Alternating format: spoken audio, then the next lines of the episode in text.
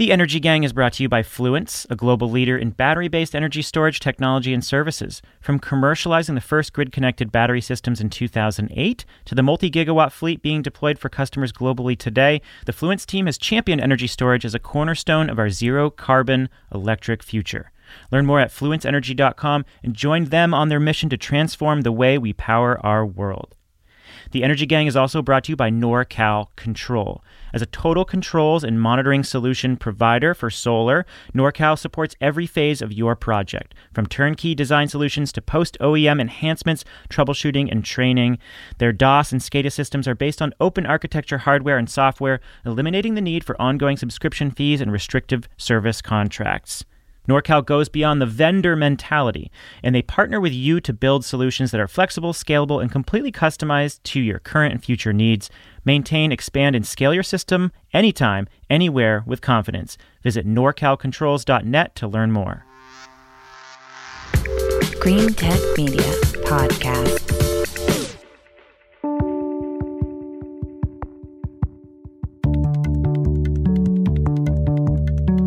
This week on Watt It Takes, Dan Yates co founded a company that saves utilities more energy every year than the Hoover Dam can generate. It was based on cutting edge behavioral science, but it wasn't always clear how that science would play out. It wasn't okay with us to know that there was just going to be a result. It had to be a, a certain level, otherwise, it wasn't economic. And then the first few months of results came in, and they we weren't changing behavior. And so I was just Uh, like sort of the floor fell out from under me. I was like, oh my God, we have no idea if this is going to work. Welcome to Watt It Takes, an interview series produced by Powerhouse and Greentech Media. I'm Stephen Lacey. In this series, we hear from founders and executives at the most influential clean energy companies their backgrounds, their passions, their struggles, their deals, their management philosophies, their near death experiences. In this episode, Powerhouse CEO Emily Kirsch sits down with Dan Yates, the co founder and former CEO of Opower. Opower was founded in 2007 by Dan and Alex Laskey, two friends from Harvard. Dan knew software, Alex knew how to sell, and both of them wanted to build a company for environmental good. Opower was based on a simple premise send paper mailers to utility customers comparing their electricity use to their neighbors. And if people saw they were doing poorly, they'd make changes. It actually worked. And over time, Opower inked deals with the world's biggest power companies and started processing vast amounts of smart meter data, making it arguably the biggest energy efficiency success story in business. The company went public in 2014 and was sold to Oracle in 2016. And in this episode, Emily talks with Dan about the science behind the idea, how Opower evolved and expanded, and why the company was eventually sold to Oracle. Normally, we record these conversations at Powerhouse's headquarters in Oakland. For obvious reasons, we can't do that anymore. Feels like a lifetime ago. So, you're going to be listening to a live interview recorded over Zoom in front of a bunch of people listening in from their houses. We can't give any applause here, but without further ado, here is Emily Kirsch with Opower co founder Dan Yates. I'm thrilled to be here today with Dan Yates, co founder and former CEO of the energy data company Opower, who's joining us from Washington, D.C. Hello, Dan, and welcome to the show. Hi, Emily. Great to be here. Thanks for having me. Of course. Um, I know we asked you to turn off your AC because of the noise, but then we were afraid it was going to get really hot, so you were going to pre-cool your house. So I'm curious: Are you freezing? Are you sweating? What's what's your state right now? So it's cold. It's late enough uh, that it's cool enough. So all all of the complexity has been avoided. good, good. Um, so, Dan, you founded Opower in 2007. You led the company through a billion dollar IPO in 2014 and a $532 million sale to Oracle in 2016. Under your tenure, Opower saved customers more than 13 terawatt hours of energy. But your journey obviously begins long before billion dollar IPOs. You grew up in Washington and later San Diego. Your dad was in the Air Force. And when he retired from the service, he went into defense contracting, working on spy satellites. Your mom is Israeli American with a doctorate in education and taught Hebrew in the synagogue where you had your bar mitzvah. Uh, you, like all previous Watt It Takes guests, self-identified as a nerd in school. So I'm curious, what was your what were your early years like, and what were you like as a kid? I was a nerd. I grew up mostly in San Diego. A lot of playing outside, riding bikes in the canyons with my friends. Uh, definitely went through my um, Dungeons and Dragons phase in middle school. Uh, then slowly awakened to the limitations of those choices for the other aspects of my life. and became aware of girls and you know had a normal childhood. Did those feel It's- mutually exclusive? definitely in my in my particular experience they were um, i was an only child uh, so always kicked out of the house on saturday mornings by my mom who was eager to make sure that i was hanging out with other kids spent a lot of time outside playing with friends and uh, i had a I had a very lucky to have great parents and you know a very supportive and calm and politics free childhood. nice. Um, I know you went to Harvard where you studied computer science and you participated in the Entrepreneurs Club in 1996. Uh, you said you you had not remembered this, but you did tell uh, Harvard Crimson, a, a reporter there, that you intended to start a software company. So I'm curious, what was your college experience like, and what gave you the vision to start a company, especially right out of college? Yeah, it's so funny. I didn't remember that.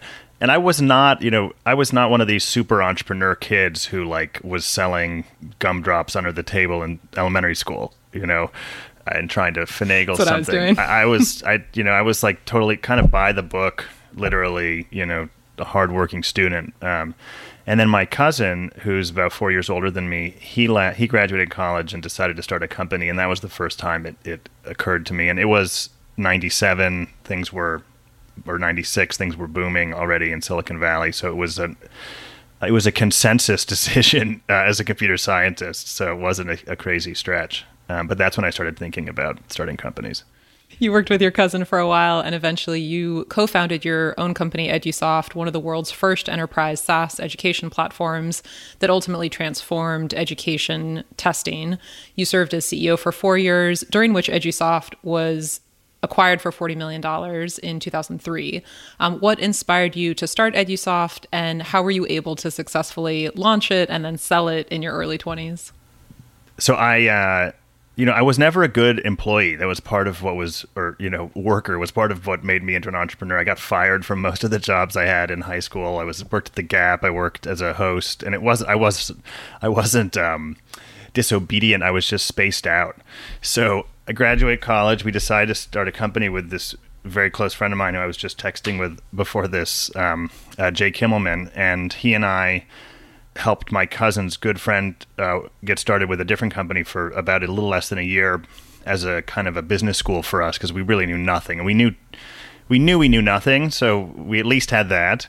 So we got some knowledge in that year. We at least had a picture of what a startup looked like um, and then we uh, decided to start our own company and in that course of even just a year of grinding it out, starting up a business, I realized how much work it is, and didn't and uh, and didn't want to take the risk of just working all the way through my twenties and having it not work, not making money, and then feel like I wasted all that time. So to me, it became almost a a matter of downside protection that I realized I wanted to become mission driven. I wanted, I was like, this has to be bigger than just money because it's not enough to sustain me to, to make this level of sacrifice. And so it was in that context that Jay and I sort of talking about where to focus. And we both have backgrounds, personal family backgrounds in education. Both of our moms are teachers. We both felt really changed by our experiences at Harvard. We were roommates. And so that's how we decided to focus on education. So after you sold EduSoft, you actually, how old were you when you sold the company? Uh, 20, just turned 25.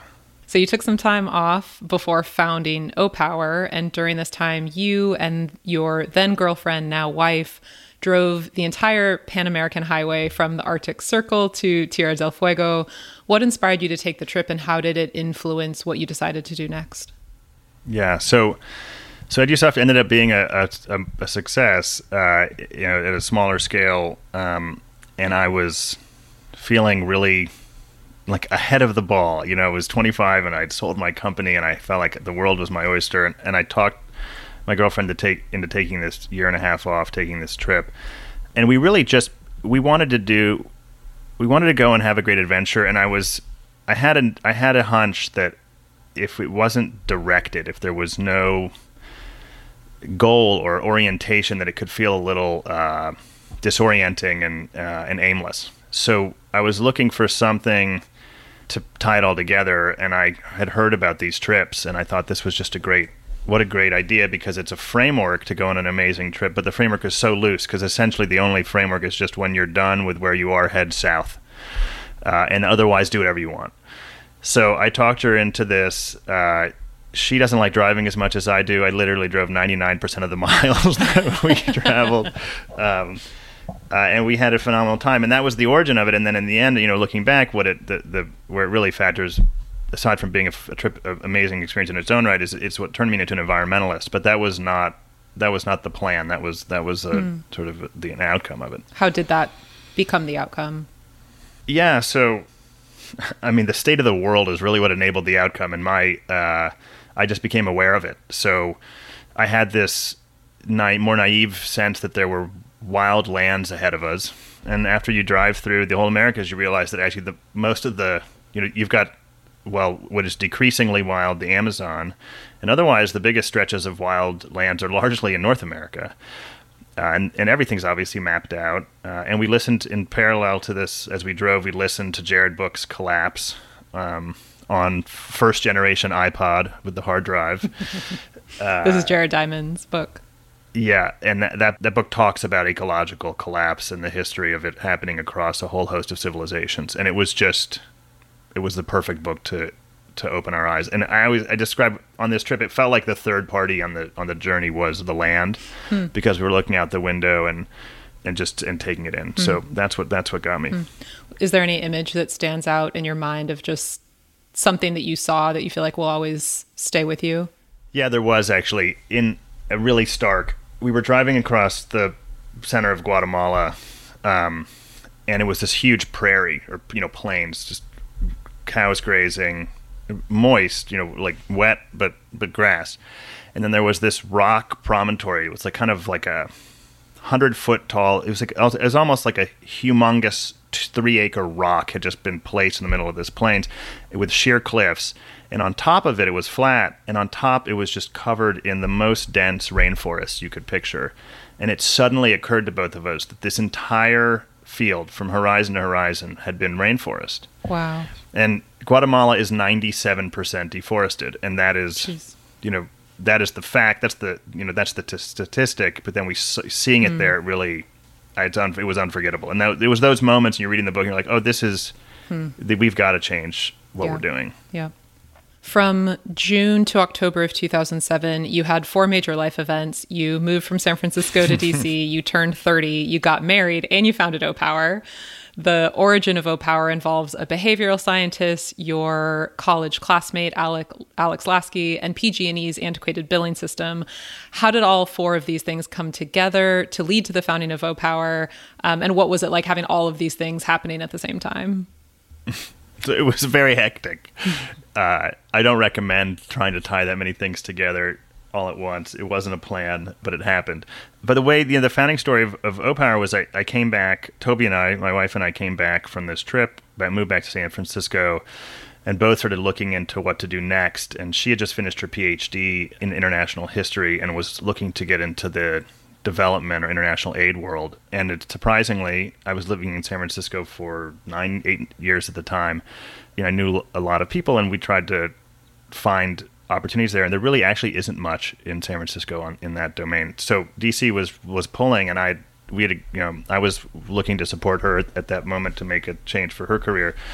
Um, but so Alex and I got working on this. I started looking at a bunch of different clean tech ideas, and he and I started to partner together. He had just come off of running a political campaign, and we started looking into this idea, into a number of ideas. And I had really out of the blue, I got my PG&E bill and the PG&E bill now is good, and in no small part, I think Opower plays a role in that because it's a big customer of Opower's. But uh, PG&E itself has done a lot to improve their bill, but at the time it was atrocious. It was almost you couldn't even tell how much you owed.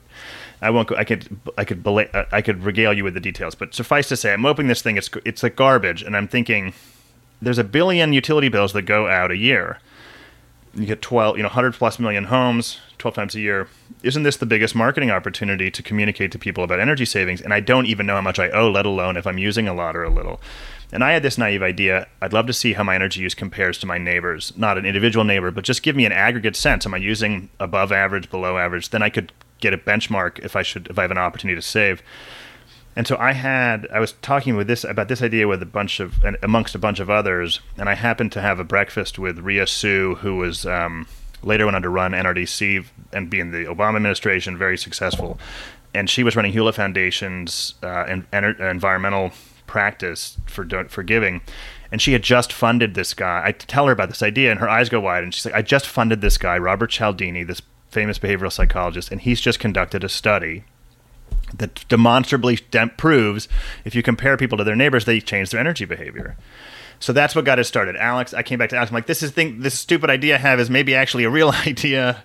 And then we started to look into it, and then you know it it continues from there. Are you a competitive person? Sure. Just that instinct of like, I want to know how my neighbors are doing, and am I better? I mean, it works. Uh, that's funny. So you know, it's it's. I was like, I wasn't sure why you were asking. Yeah. So you know, Professor Cialdini has talks a lot about this in in depth and with more subtlety than than I will, but it's not comp. So there there's like people often the sort of the nastier versions of the instinct is competition or guilt. You know, like you're gonna shame you into hmm. changing your. And really, those are both kind of manifestations of an underlying instinct, which is we're very deeply programmed to pursue, to seek social proof, which is mm-hmm. just we're a herd animal. You know, we or eh, you know we're a social animal. We're not actually a herd animal, but so we we really take strong cues from norms.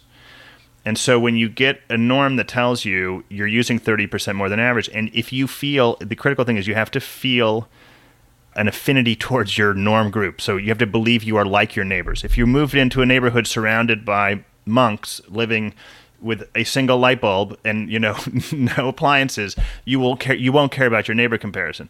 But if you feel like they're similar, then you that's very it's very powerful information. Because we don't have time to actually do ground level bottom up analysis of everything. Makes sense. Makes sense. I know you signed Opower's first contract with SMUD, which is Sacramento's utility, in 2007, so the same year that you started. But when you signed that contract, you literally did not have a single line of code written. And I think a lot of people listening know how hard it is to land a utility customer, let alone if you don't have any code. So how did you do that? And and what was the early Opower product like once you actually did write some code? Yeah. Well, the, so the the single biggest piece of magic we had was my co-founder Alex, who is truly unparalleled in his ability to to move move something like Opower forward in terms of finding the right people to talk to and and and getting their attention and getting us you know getting us in.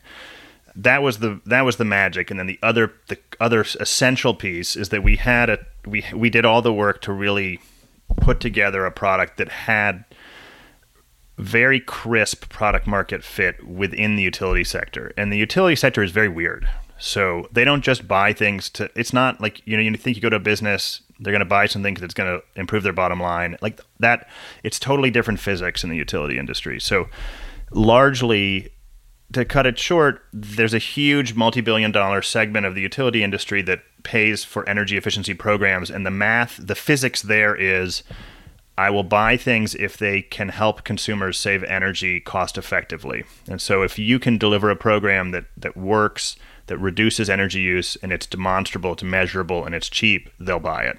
And so we did all the work to package this up. And the critical piece was uh, that we pitched the program to be implemented as a clinical trial. So we would do a randomized test and control, and the utility could directly measure the impact of our communications on reducing usage. And then when you had that, it fit into their model.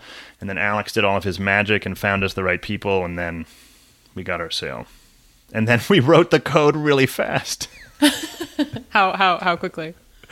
I mean, we had like five months to launch, and we started like a week after we signed. So, How big how big was that first contract?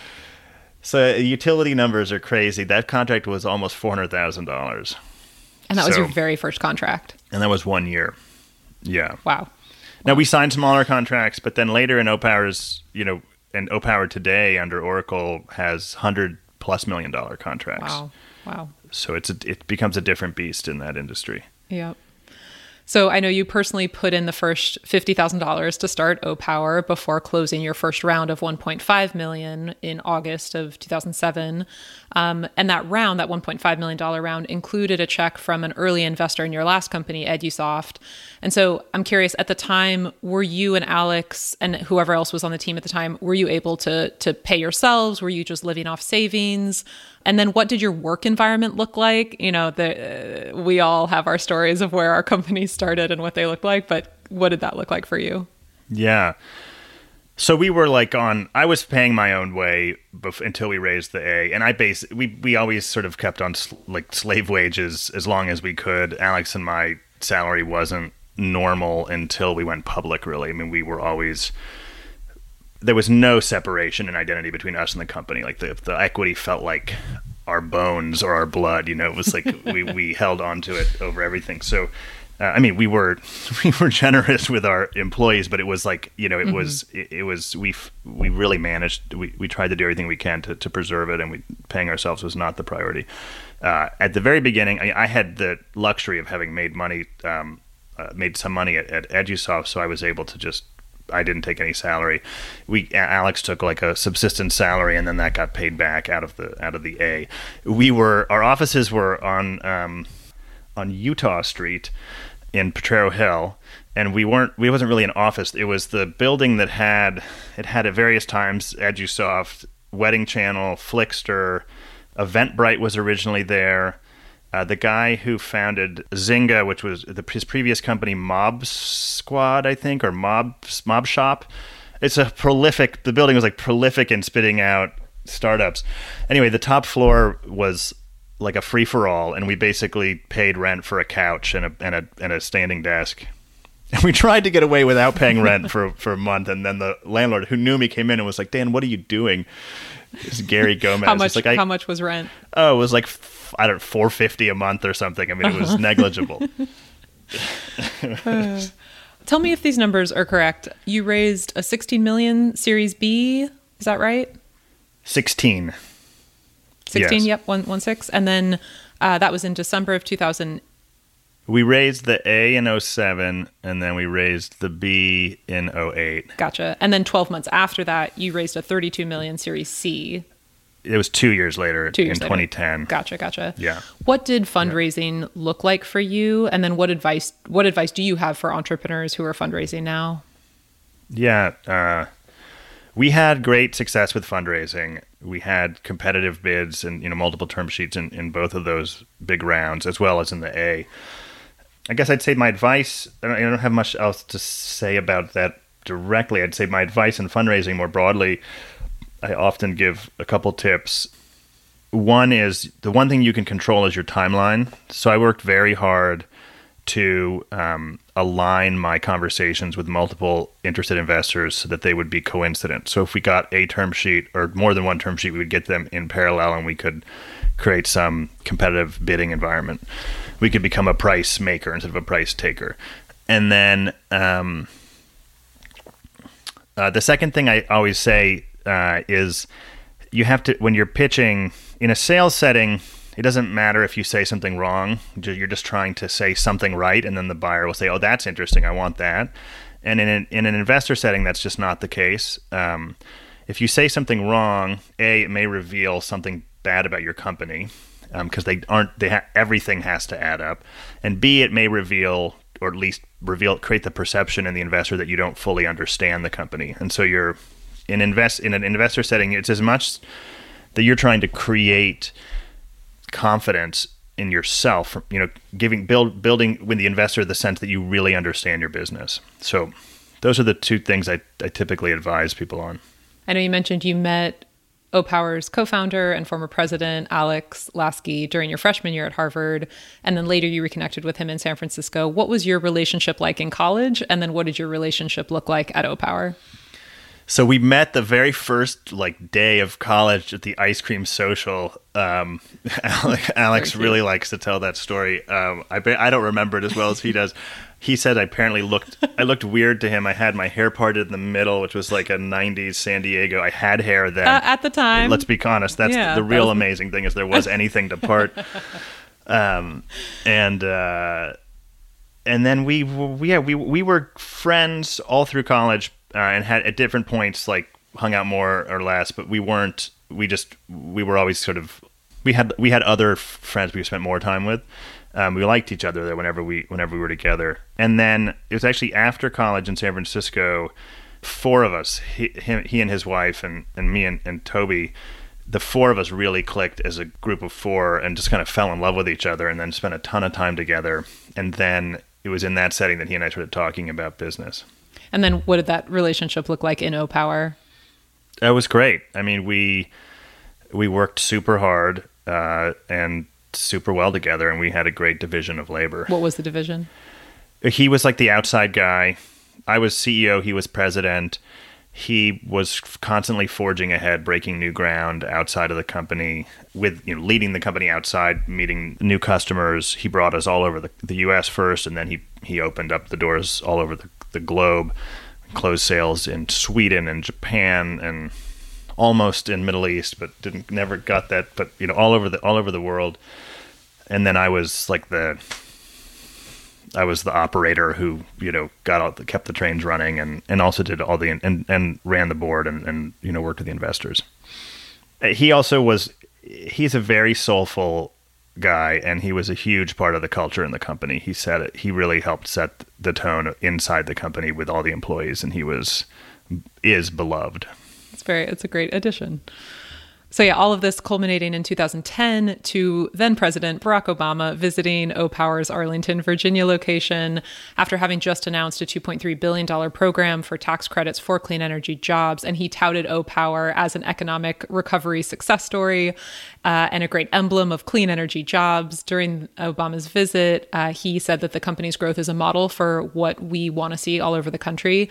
What impact did the visit have on Opower and on you? And then also, what was going on? what, what was the act, the macro environment like at the time?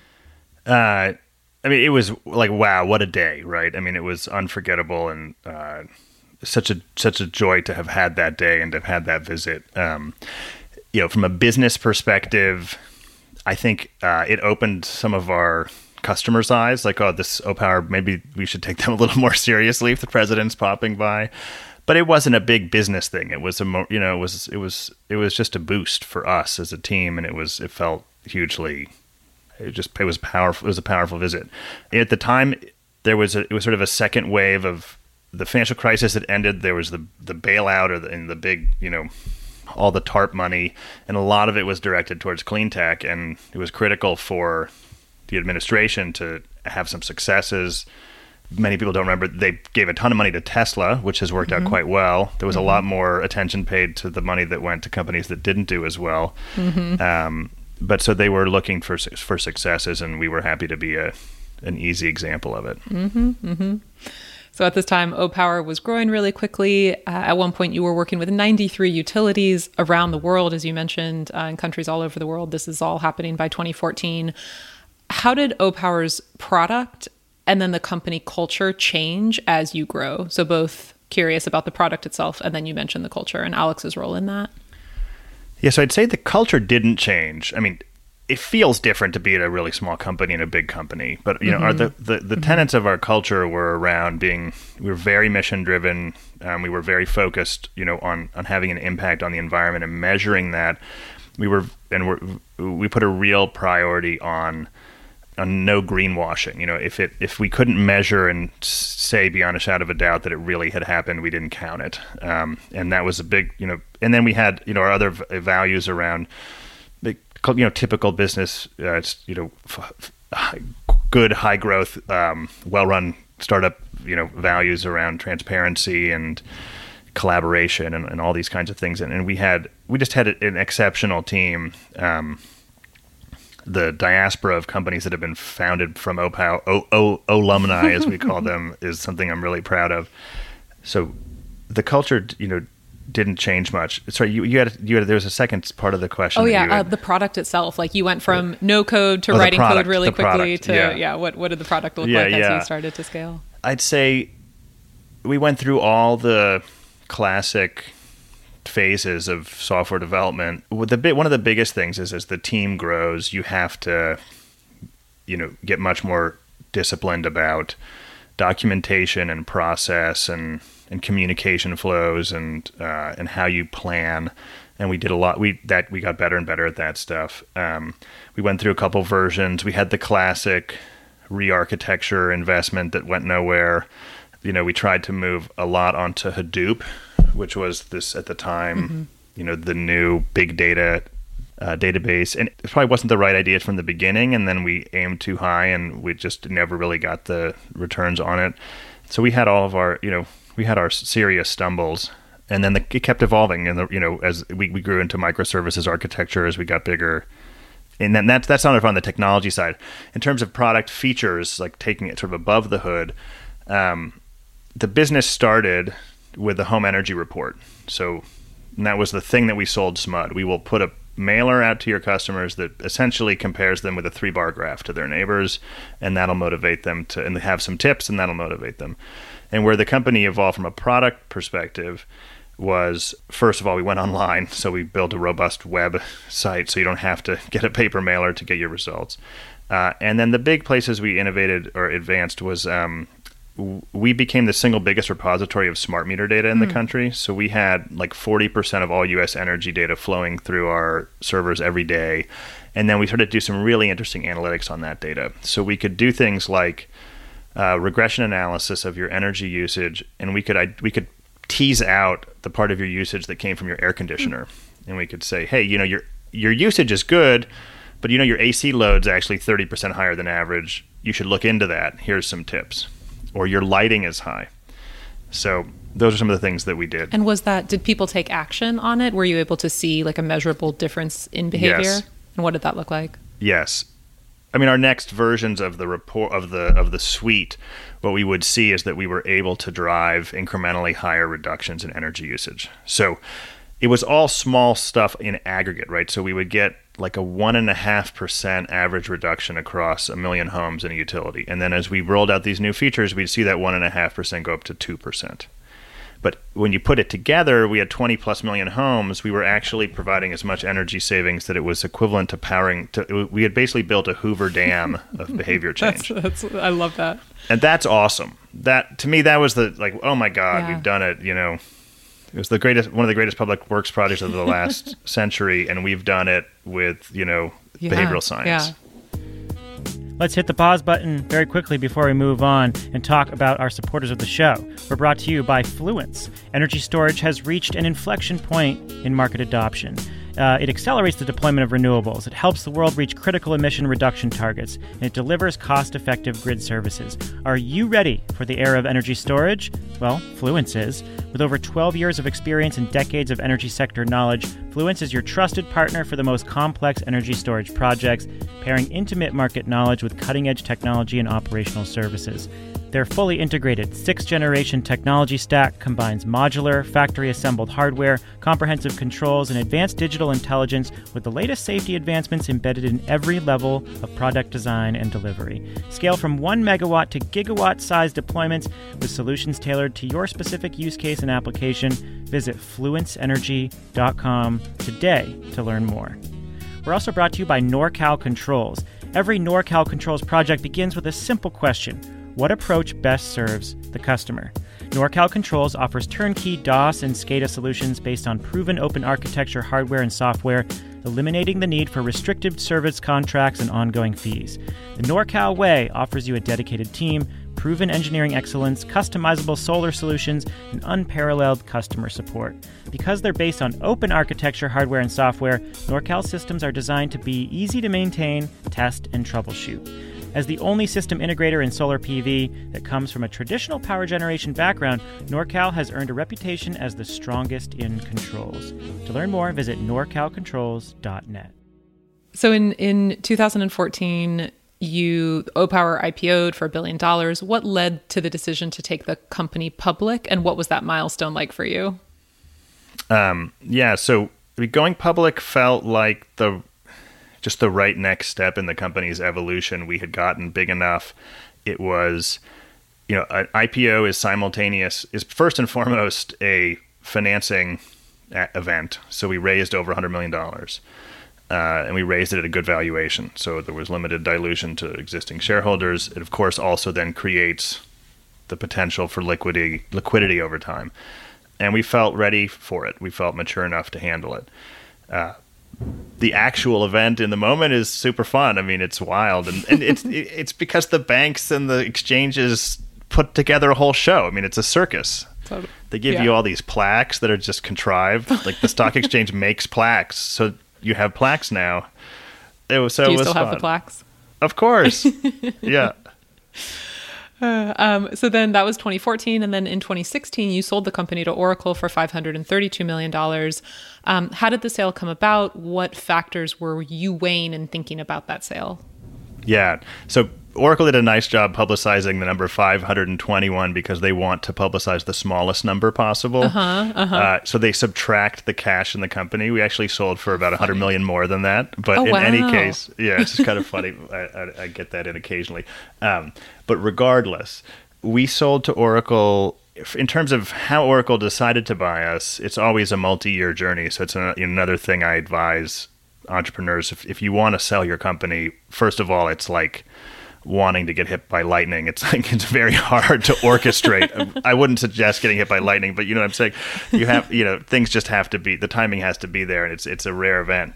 Um, but uh, but in addition to that it just it's a multi-year project to to build a relationship so that a company can feel confident enough that they know you well enough to take that plunge. So we had been working with Oracle as a partner for a while, and I had been um, updating the senior leadership there for years. Uh, and they actually took a earlier look a couple times, um, and got we got pretty close before that. And at the time, it it felt it felt like the right time for Opower because it felt like we had done a lot of that we had set out to do, and the price felt appropriate for where what we were looking at going forward. Were there moments that you thought Opower might fail? And if so, what, what, what did those look like? Yeah, the I, the period when I thought we might totally fail was early. So as a mm-hmm. company gets bigger, you the, the, the fear, the failure fear changes from like bankruptcy to just like radically diminished value, mm-hmm. right? Mm-hmm. So the early, I just think of two examples. Two, two, not examples. Two, the two most painful moments. Uh, very early on, just before we, as we launched with Smud, I got my hands on the actual data of these initial behavioral science tests that Professor Cialdini had done, and that we had essentially based the entire bet of the company on. And it turned out that the data, while presented accurately in his uh, studies, of not impugning that research in any way, it was just very small data sets, and so it really became clear to me how much noise there was in that in those results, and we it wasn't okay with us to know that there was just going to be a result. It had to be a, a certain level, otherwise it wasn't economic. And so I was just Oh, like sort of the floor fell out from under me. I was like, hmm. oh my god, we have no idea if this is going to work sufficiently well. And then the first few months of results came in and they we weren't changing behavior Wow. and like we what is this company if that's not happening right Wow. And that was happening, that, So- that feeling for months. You didn't, Yeah, you didn't it have the like data a you quarter. expected. Jeez. Yeah, and then it started to tick up, and we had that first month where it was like a two percent reduction, and we were just like, "Oh my god!" But is this noise? You know? Yeah. Yeah. And then it, so the whole that whole year was just uh, unsettling. Um, I can imagine. but, it worked.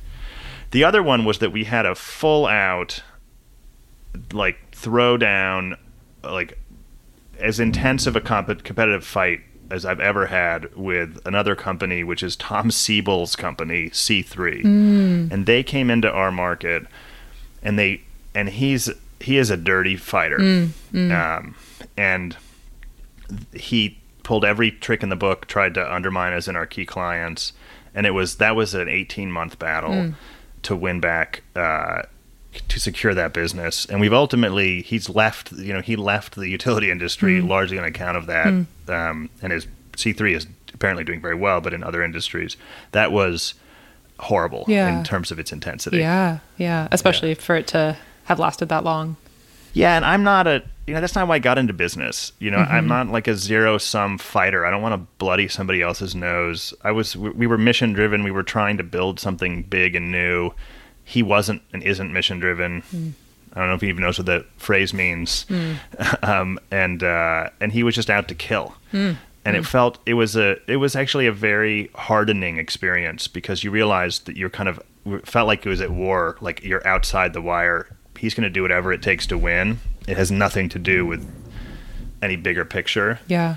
It was a really, it was a very intense experience. Yeah.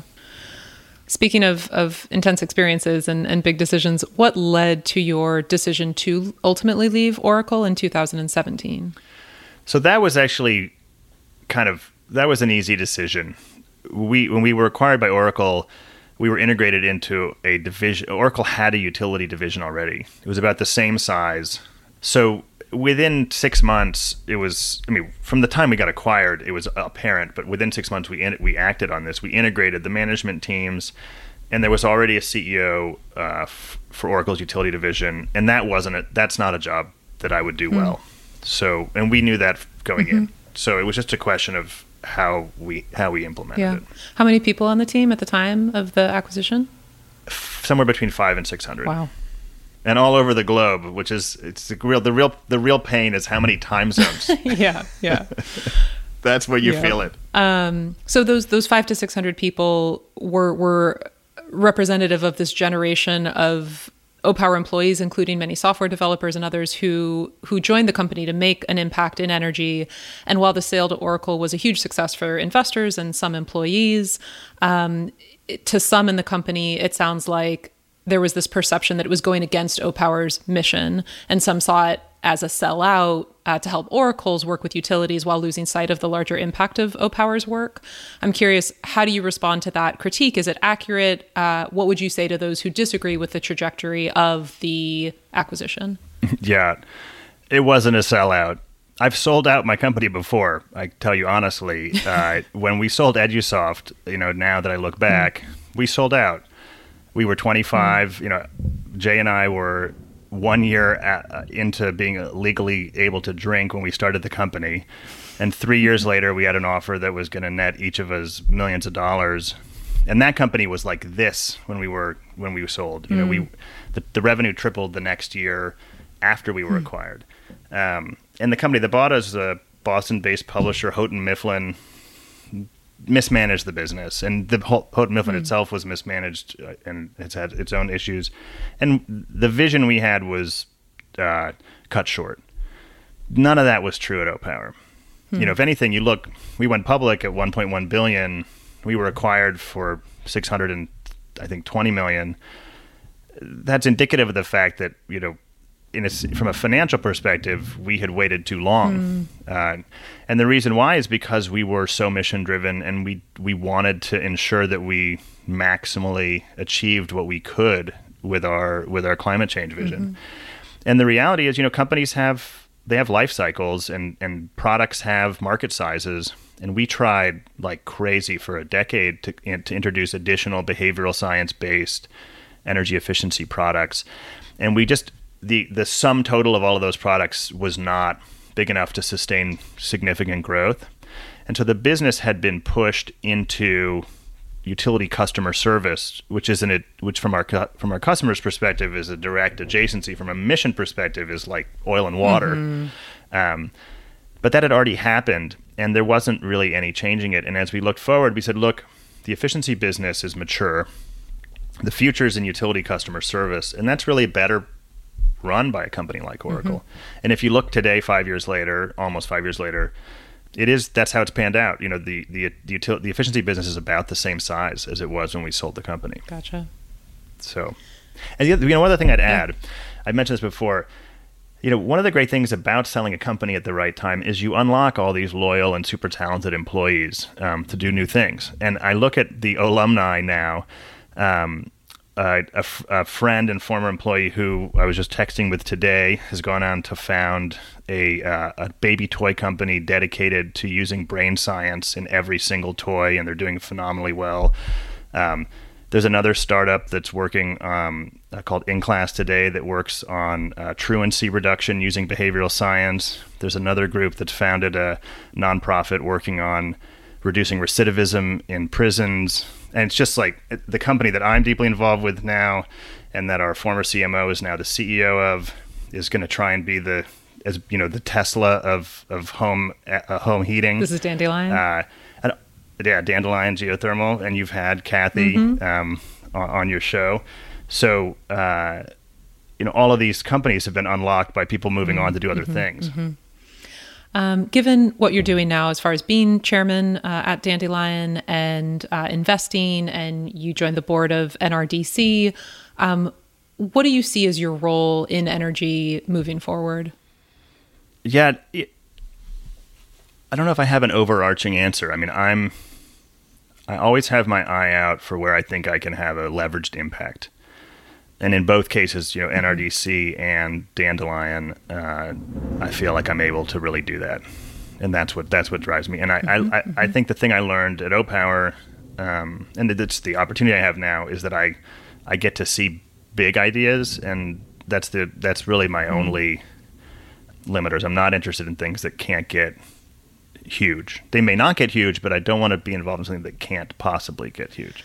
Um, so as I mentioned earlier, you are married. You, I don't think I mentioned this, but you have two kids, a three-year-old and a seven-year-old. How did you balance being a partner and a parent and an entrepreneur all at the same time? Debacle, debacle.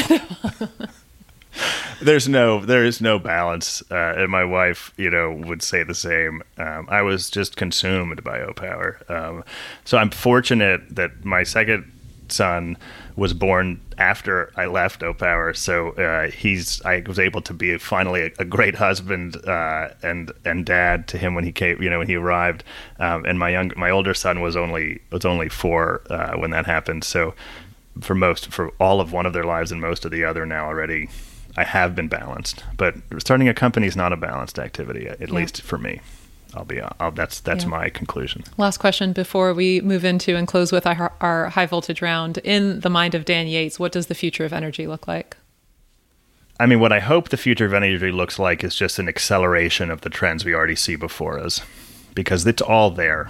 We don't need, you know, we don't need fusion reactors. We don't need a tripling in the efficiency of solar panels. We just need, uh, we need a political will and focus to do the things that are in front of us. Well said. That's that's what I hope it is. All right. Uh, moving into our high voltage round, quick questions with quick answers, starting with if you were an animal, what animal would you be and why?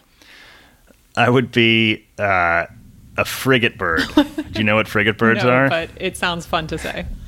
the frigate bird is this un this extraordinary seabird that has the most incredible efficiency of flight. Uh, it barely moves its wings. It's beautiful. It, uh, it's I would that's what I'd be. You can just they they hover for hours. There are people commenting in, in the chat. You have fellow frigate bird fans out there. Friggin' frigate bird. if you had to start a new career tomorrow, what would it be? I can have any skill that I want. What I love about these questions is that they're intentionally open ended. So your interpretation of the question is as interesting as your answer. So, yes. I'll go guitarist and potter. Potter, like pottery. Yeah, Huh. How come those two? I did that for a while. Very, very enjoyable. Very flow. Very in flow. I like it. What's the best investment you've ever made? So I'm betting that the best investment I will have ever made is Dandelion Geothermal. Um, I really Nice. have never been involved with the company. And this sounds like a plug, but it's honestly what I feel like. It's the th- uh, I've never been involved with a business that I think could really be a ten billion dollar business. It just has like an mm. absolutely unlimited, unlimited potential. So I put a bunch in, and I put a bunch of my time in, and we'll see. Mm-hmm. but I'm rooting for it. What is something that you thought was true that you no longer believe? uh, I didn't. Th- I would maybe. I'll, this is this satisfies the question. I wish that I had known the power of mentors when I was hmm. younger. Hmm. D- did you not have them or feel like you didn't have them? I didn't seek them out, and I kind of mm-hmm. spurned them when they appeared to me. And then I mm-hmm. ended up having accidental mentorship, and on reflection, I realized how I've realized how valuable that is. Hmm. Um, mm-hmm. I just wasn't open to being taught. I had to do it mm. all myself, and I really wish I'd had like a older mentor here and there. I got to them late. you? Your, you got to them late. yeah. Uh, what is your worst trait? Well, I think I may have already hit it. I, I'm I, I I I see what's wrong, which is also a strength, but I can I can really I can really home in on weaknesses uh, to a to a debilitating level. If you could change one thing about the world, what would it be? I mean, I would uh, wave a wand and we would not have a climate change or and or a habitat destruction problem, which I think we've doesn't get the headlines as quite as much, but is equally the problem. Finish these sentences for me. Companies fail because either execution or not product market fit. If I could have done one thing differently, I would have. Uh, I would have tried to find more balance. Do you know what that would have looked like for people who are seeking yeah, that now uh, or struggling with that now? I mean, literally, it's just trying to find a way to have less of your brain cycles consumed by one thing. Yeah. Uh, if the world knew me for one thing, it would be. I hope if the world knows me for one thing, it's my dedication to um, to, to climate issues. If the world knows me for one thing, maybe it's um, my just f- uh, ferocity when focused. Last two questions. I'm most proud of. I'm most proud of that 13 terawatt hours. It's a pretty impressive stat. Last question or last sentence to finish. To build a successful company, what it takes is. To build a successful company, what it takes is uh, a great founding team with with great team dynamics, um, and trust, and then a, a really a really solid focused idea in a market that has enough space for you to grow. Well said. I'm so used to at this point being in front of a live in person audience and saying, uh-huh. give a big round of applause for Dan Yates. And even if everyone claps right now, no one's going to hear it. So I'm just going to clap for you. I'll um, take it. I'll take it. Oh man. Um, that is the official end of our interview. I got a clap in the comments. Oh, good. Virtual, Virtual claps. claps are roaring across, that. roaring so nice. across the chat. and that's a wrap. Thanks to Dan Yates. Thanks to Emily Kirsch. Thanks to Powerhouse for their partnership on the series. Go to powerhouse.fund for more information on future events. On August 5th, we're going to have Van Jones. Van Jones uh, has been one of the foremost people talking about environmental justice and how to diversify the clean energy industry. He was the special advisor for green jobs to President Barack Obama, and he's founded numerous nonprofits and social enterprises focused on energy justice and social reform. And he's also the host of CNN's Van Jones Show. So uh, make sure to tune in for that, and we'll have the episode here. Also, go to Greentech Media for show notes and pictures of our guests. We have so many episodes of Watt It Takes. You can find them all there. And if you want to hear about what the entrepreneurs that we profile here are up to, we're covering them closely at GTM. So go to greentechmedia.com slash newsletters to get the news about these companies. And of course, thanks for giving us a rating and review on Apple Podcasts or anywhere you get your shows. And send us a message or a tweet for suggestions on other people that you want to hear on this series. The gang will be back next week. Oh, we've got a live show coming up on August 25th, too, so stay tuned. We'll have details, and uh, we'll catch you next week. Thanks for being here. I'm Stephen Lacey.